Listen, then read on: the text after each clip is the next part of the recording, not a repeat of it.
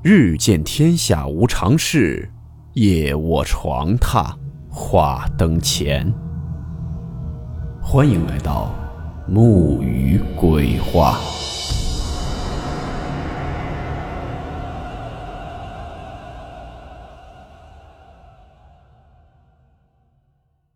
大家好，我是木鱼。今天的故事来自网友同有七贤分享。故事名称：踩在肚子上的人。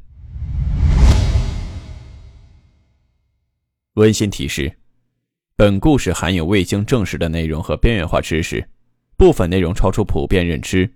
如感到太过冲击自己的主观认知，请大家当做故事，理性收听。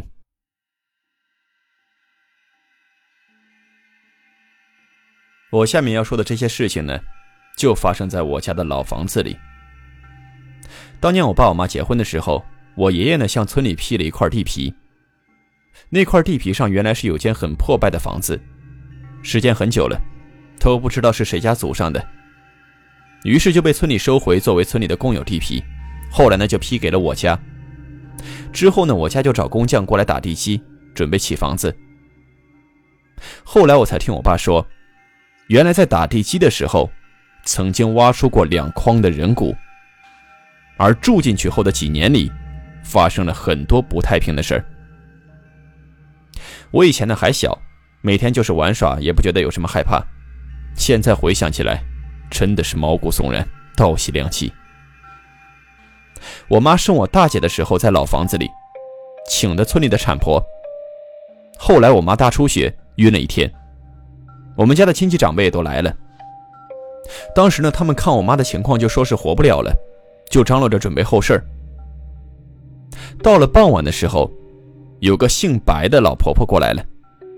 她之前呢玩骨牌和我奶奶发生过争执，后来呢关系就不太怎么好，所以白天村里的长辈都来我家的时候，她就没过来，怕和我奶奶碰面不好看。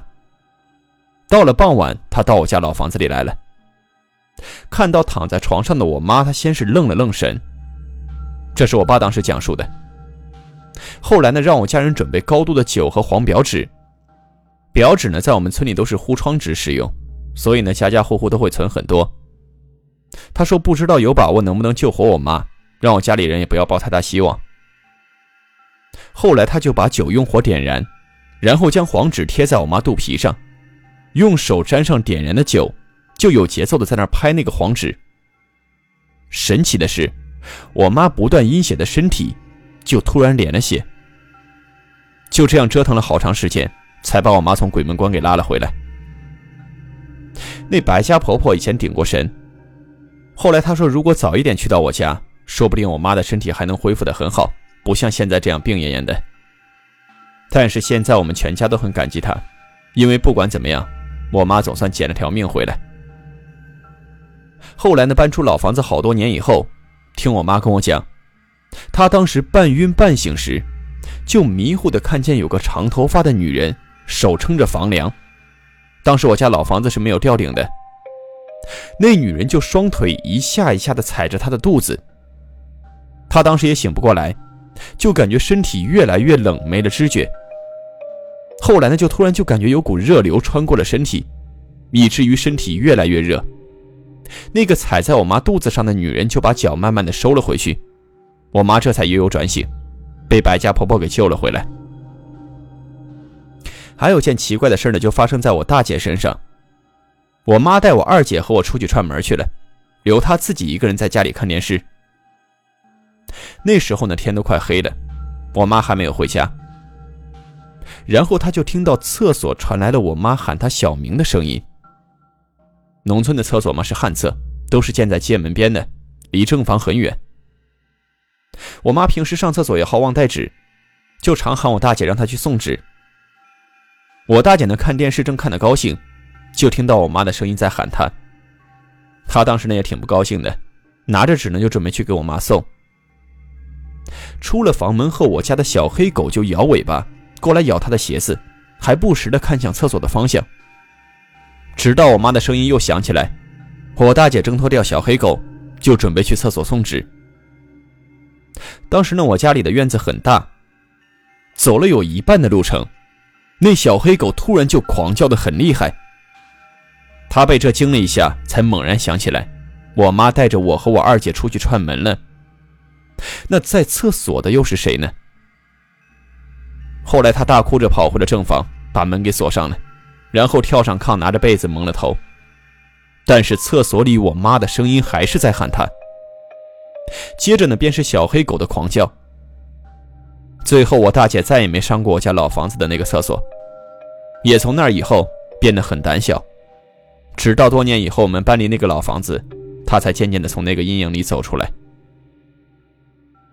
说起这小黑狗，再讲一个它灵性的一面吧。记得刚把它抱回来的时候，它就整夜整夜的乱叫，扰得附近邻居都多次上门来找。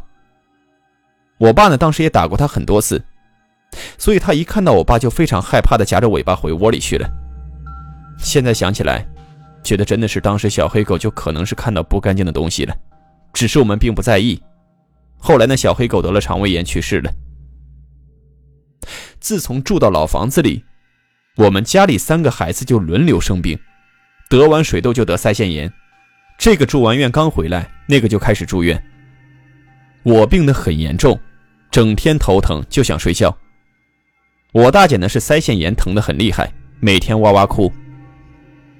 我爸妈准备送她去医院的时候，觉得我不哭可能没有病得很厉害，于是就想着先送我大姐去医院。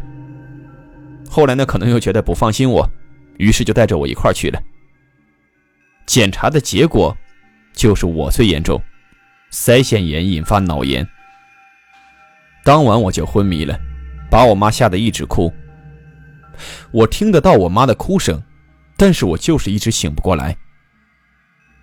梦里我表哥的姑父一直在那儿追我，我怎么也跑不动。后来呢，又梦到老房子里，他站在我床头上一直盯着我。后来又梦到我家的小黑狗从院子里扑进家里来，才把我惊醒。我醒后呢，就看到我爸妈红着眼眶。看到我醒了，有好多医生又给我插氧气管啊、输液什么的。后来听我妈讲，我一直高烧，一直说胡话，手脚也一直乱动着。医生说，如果醒不来，烧再退不了的话，我可能会没命。结果呢，又是我的小黑狗救了我，将我从噩梦里惊醒了。后来呢，还听说当时我爷爷去给我家看门，我们都去医院了嘛，家里没人。当时那村子里有很多私人煤矿，有外地人回来偷东西，所以家里要留人。我爷爷说，当时睡到半夜的时候，家里就开始闹腾起来了，盆跟碗的碰撞声，有老鼠咬木头的声音，还有像是有人挪柜子的声音。直到我爷爷掉在地上，那些声音才停止了。我爷爷说，他当时睡在我家那个行军的单人床上，记得非常清楚。那张床自己立了起来，将我爷爷给倒在了地上，吓得我爷爷半夜就跑了，跑回了自己家。后来那老房子里又发生了好多怪事。我二姐的舌头无缘无故变得很长，都塞不回嘴里。我吃了一半的苹果放在灶台上，我大姐拿去吃，结果嘴巴越来越歪。我妈好几次上厕所，都听到墙外面老谭爷爷拄着拐杖。边走路边喘气的声音。那个老谭爷爷是我们一个巷子里的邻居，已经去世了好多年了。我爸当时呢做煤矿生意也是越来越不好。后来呢逢节气就在院子里面上香烧纸，也是希望如果真是院子里有问题，能够通过祭拜他们来平息这些事情。但事与愿违，我们该病的还是要病。我爸妈呢也是吵架不断。每次吵架都把家里摔得稀碎。后来呢，我爸气得厉害，就将上供的纸钱、香烛全砸了，还大声的叫骂着，说就会欺负我老婆跟孩子们，有本事就来对付我啊，让我掉沟里摔死，要不然老子每天都骂你。后来我爸真的就掉沟里了。那是有一天晚上，我爸骑摩托车办完事准备回家，当时呢是经过了一个火葬场，我爸从那里路过以后。就听到有个小孩子的哭腔，就一直在那喊“爸爸，爸爸”什么的。我爸当时呢还心想，这个孩子挺可怜的，这么小的年纪就没爸爸了。但是后来越听越不对劲。我爸当时已经骑摩托车驶出去好远了，那个孩子的哭腔一直都特别清晰，就像是趴在我爸耳朵上哭喊的一样。我爸当时心烦意乱，骑摩托骑得越来越快，结果前方有个土坑，没注意到就摔倒了。我爸朝前飞了出去，就掉到了一条人们刨山取土的沟里了。我爸晚上没回家。我爷爷叫上人去找了一夜。我妈由于家里有我们三个孩子，就待在家里了。灯亮了一夜，我妈就坐在炕上一直哭。当时呢还不知道怎么回事，半夜醒了好几次，就在那一直哭。但由于瞌睡的很，也就没再注意。后来第二天还是在沟里发现了我爸。发现我爸的是我五姨，也就是我妈的亲妹妹。我妈排行老四嘛。我五姨是位医生，早上要去卫生所上班，走到半路就见有人围在沟里围观，说是有人掉沟里了。我五姨也就停下来想去看看是谁。后来在土沟边上看到我爸的摩托，我五姨惊得就哭了，说掉沟里的就是他的四姐夫，让人们帮忙给抬上来。后来我爸就这样被救了上来，在家躺了好长时间才恢复。最后没办法，我爸托人从张家口请了一个神婆，一个挺年轻的女人。我现在都还记得，她刚进院子里就说这里可热闹了。后来坐在我家炕上打坐，又下了地在家里面转悠，又到院子里转悠。后来又跟我爷爷打听这里的情况，拿着好多东西在我家院子里埋来埋去的，还说当时打地基的时候骨头没取干净，给做了场法事，然后就走了。我觉得也没管个啥用。最后，我爸在别的地方买了房子，我们终于有机会搬走了，就远离了这个发生过许多离奇恐怖事情的老房子了。我家的老房子不过十余年就破败不堪了，已经过去二十多年，现在估计也倒塌了。在这里，我度过了十分恐怖的童年。下面再来说说我姨哥姑父的事情吧。他呢，是我们本村人。那时候村里偏僻，不通公交车，有私人承包的那种大城市里用旧的破中巴车，在每个村子里拉上人，然后去城里面。当时呢，我一个姑父坐中巴车去城里办事儿，走到半路上，一个超速的拉煤车就把那个中巴车给撞了。我一个姑父这人挺机灵的，他在车里趁混乱之际把车门踹开，然后就跳了出去。也许是他的命不好吧。他跳出来还没来得及逃走，那个中巴车就翻了车，正好把他给压死了，也算是横死的吧。他的灵堂呢就设在我们进村的河滩上，我现在都记得那里搭着灵棚，四周摆满了花圈，一个黑棺材就摆在正当中。我们小孩子呢就在周围边上玩土。这时候呢起风了，把一些花圈和灵堂的东西给吹倒了。大人们呢正忙着摆灵席呢，十分的忙碌。我姨哥就带领我们去灵堂里收拾东西。小孩子玩心重嘛，我姨哥找了个小板凳，然后就趴到了棺材上。我们那边习俗是，如果不起灵的话，是不会盖棺盖的，好让前来吊唁的亲戚朋友们能瞻仰仪容。我们剩下的小孩子们也干脆搬来凳子，都趴在了棺材上。我现在隐约也能记起，我姨哥姑父是穿着一身黑色的衣服，然后呢，脸用一块红布盖着。由于好奇呢，我姨哥就把那块红布给掀开了。事情过去了二十多年了，我现在只记得他面容的大致轮廓，具体相貌已经模糊不清了。但当时是把我吓得哇哇直哭，因为面对一个人车祸的惨状，没有强大的心理准备是很容易被吓到的。何况当时我还是一个小孩子。最后的事情呢，现在也忘得差不多了，也不知道当时是怎么回的家。后来一到了晚上，我必须要身边有人才能睡觉，并且一定要把头给蒙住，不然的话，我就能隐约感觉到他站在我头边，站着朝我吹凉气。那段时间呢，我几乎每天做噩梦，梦里的场景就是他烂着一张脸，到处追我。后来发生了一件事儿，我才确信他就是跟着我回了家。我爸妈呢，经常吵架。有天晚上，我爸把我妈骂哭之后，就摔门走了。我妈就坐在炕上哭。我妈内向，心理素质不好，也气性大。我一晚上醒醒睡睡好几回，我妈就一个姿势在那哭着。早晨了，我们姐弟三个到早晨该上学的时候，我妈呢也没有叫我们起床，我们就自己爬起来。这时就看到我妈坐了个小板凳在炕底下，背对着我们，地上好多酒瓶子。我二姐就问说：“妈，你干啥呢？”我妈猛地回过头来，死死地盯着我们，那个眼神阴冷，非常瘆人，嘴里还骂骂咧咧的，而且连声音都变了，把我们三个孩子吓得是赶紧跑出去喊人了。后来，那邻居们和我家亲戚们都来了，都不知道我妈这是怎么了。我奶奶他们看了，就说是撞客了。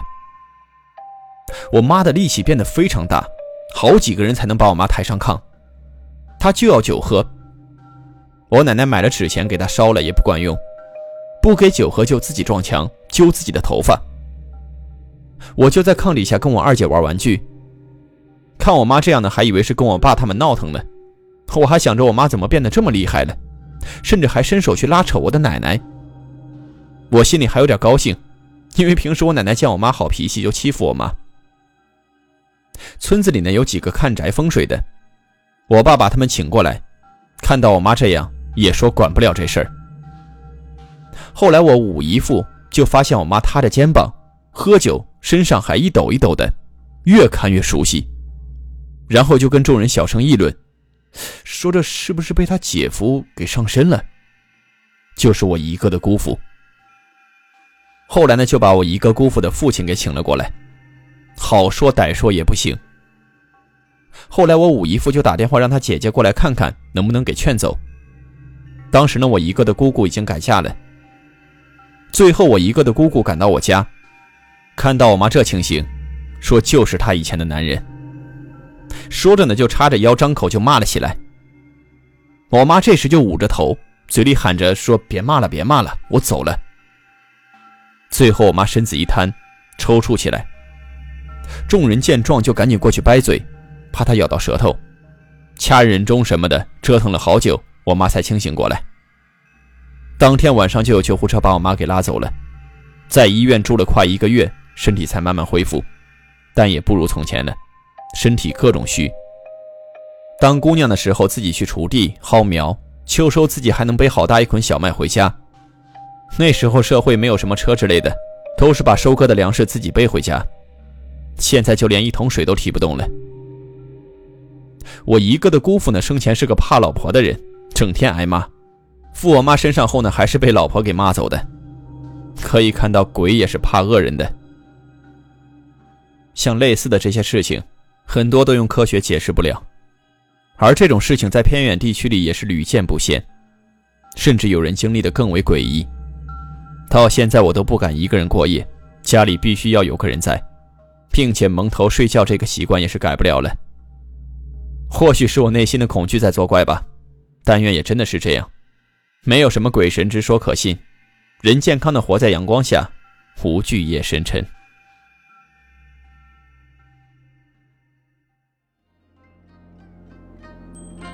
好了，我们今天的故事到此结束，祝你好梦，我们明晚见。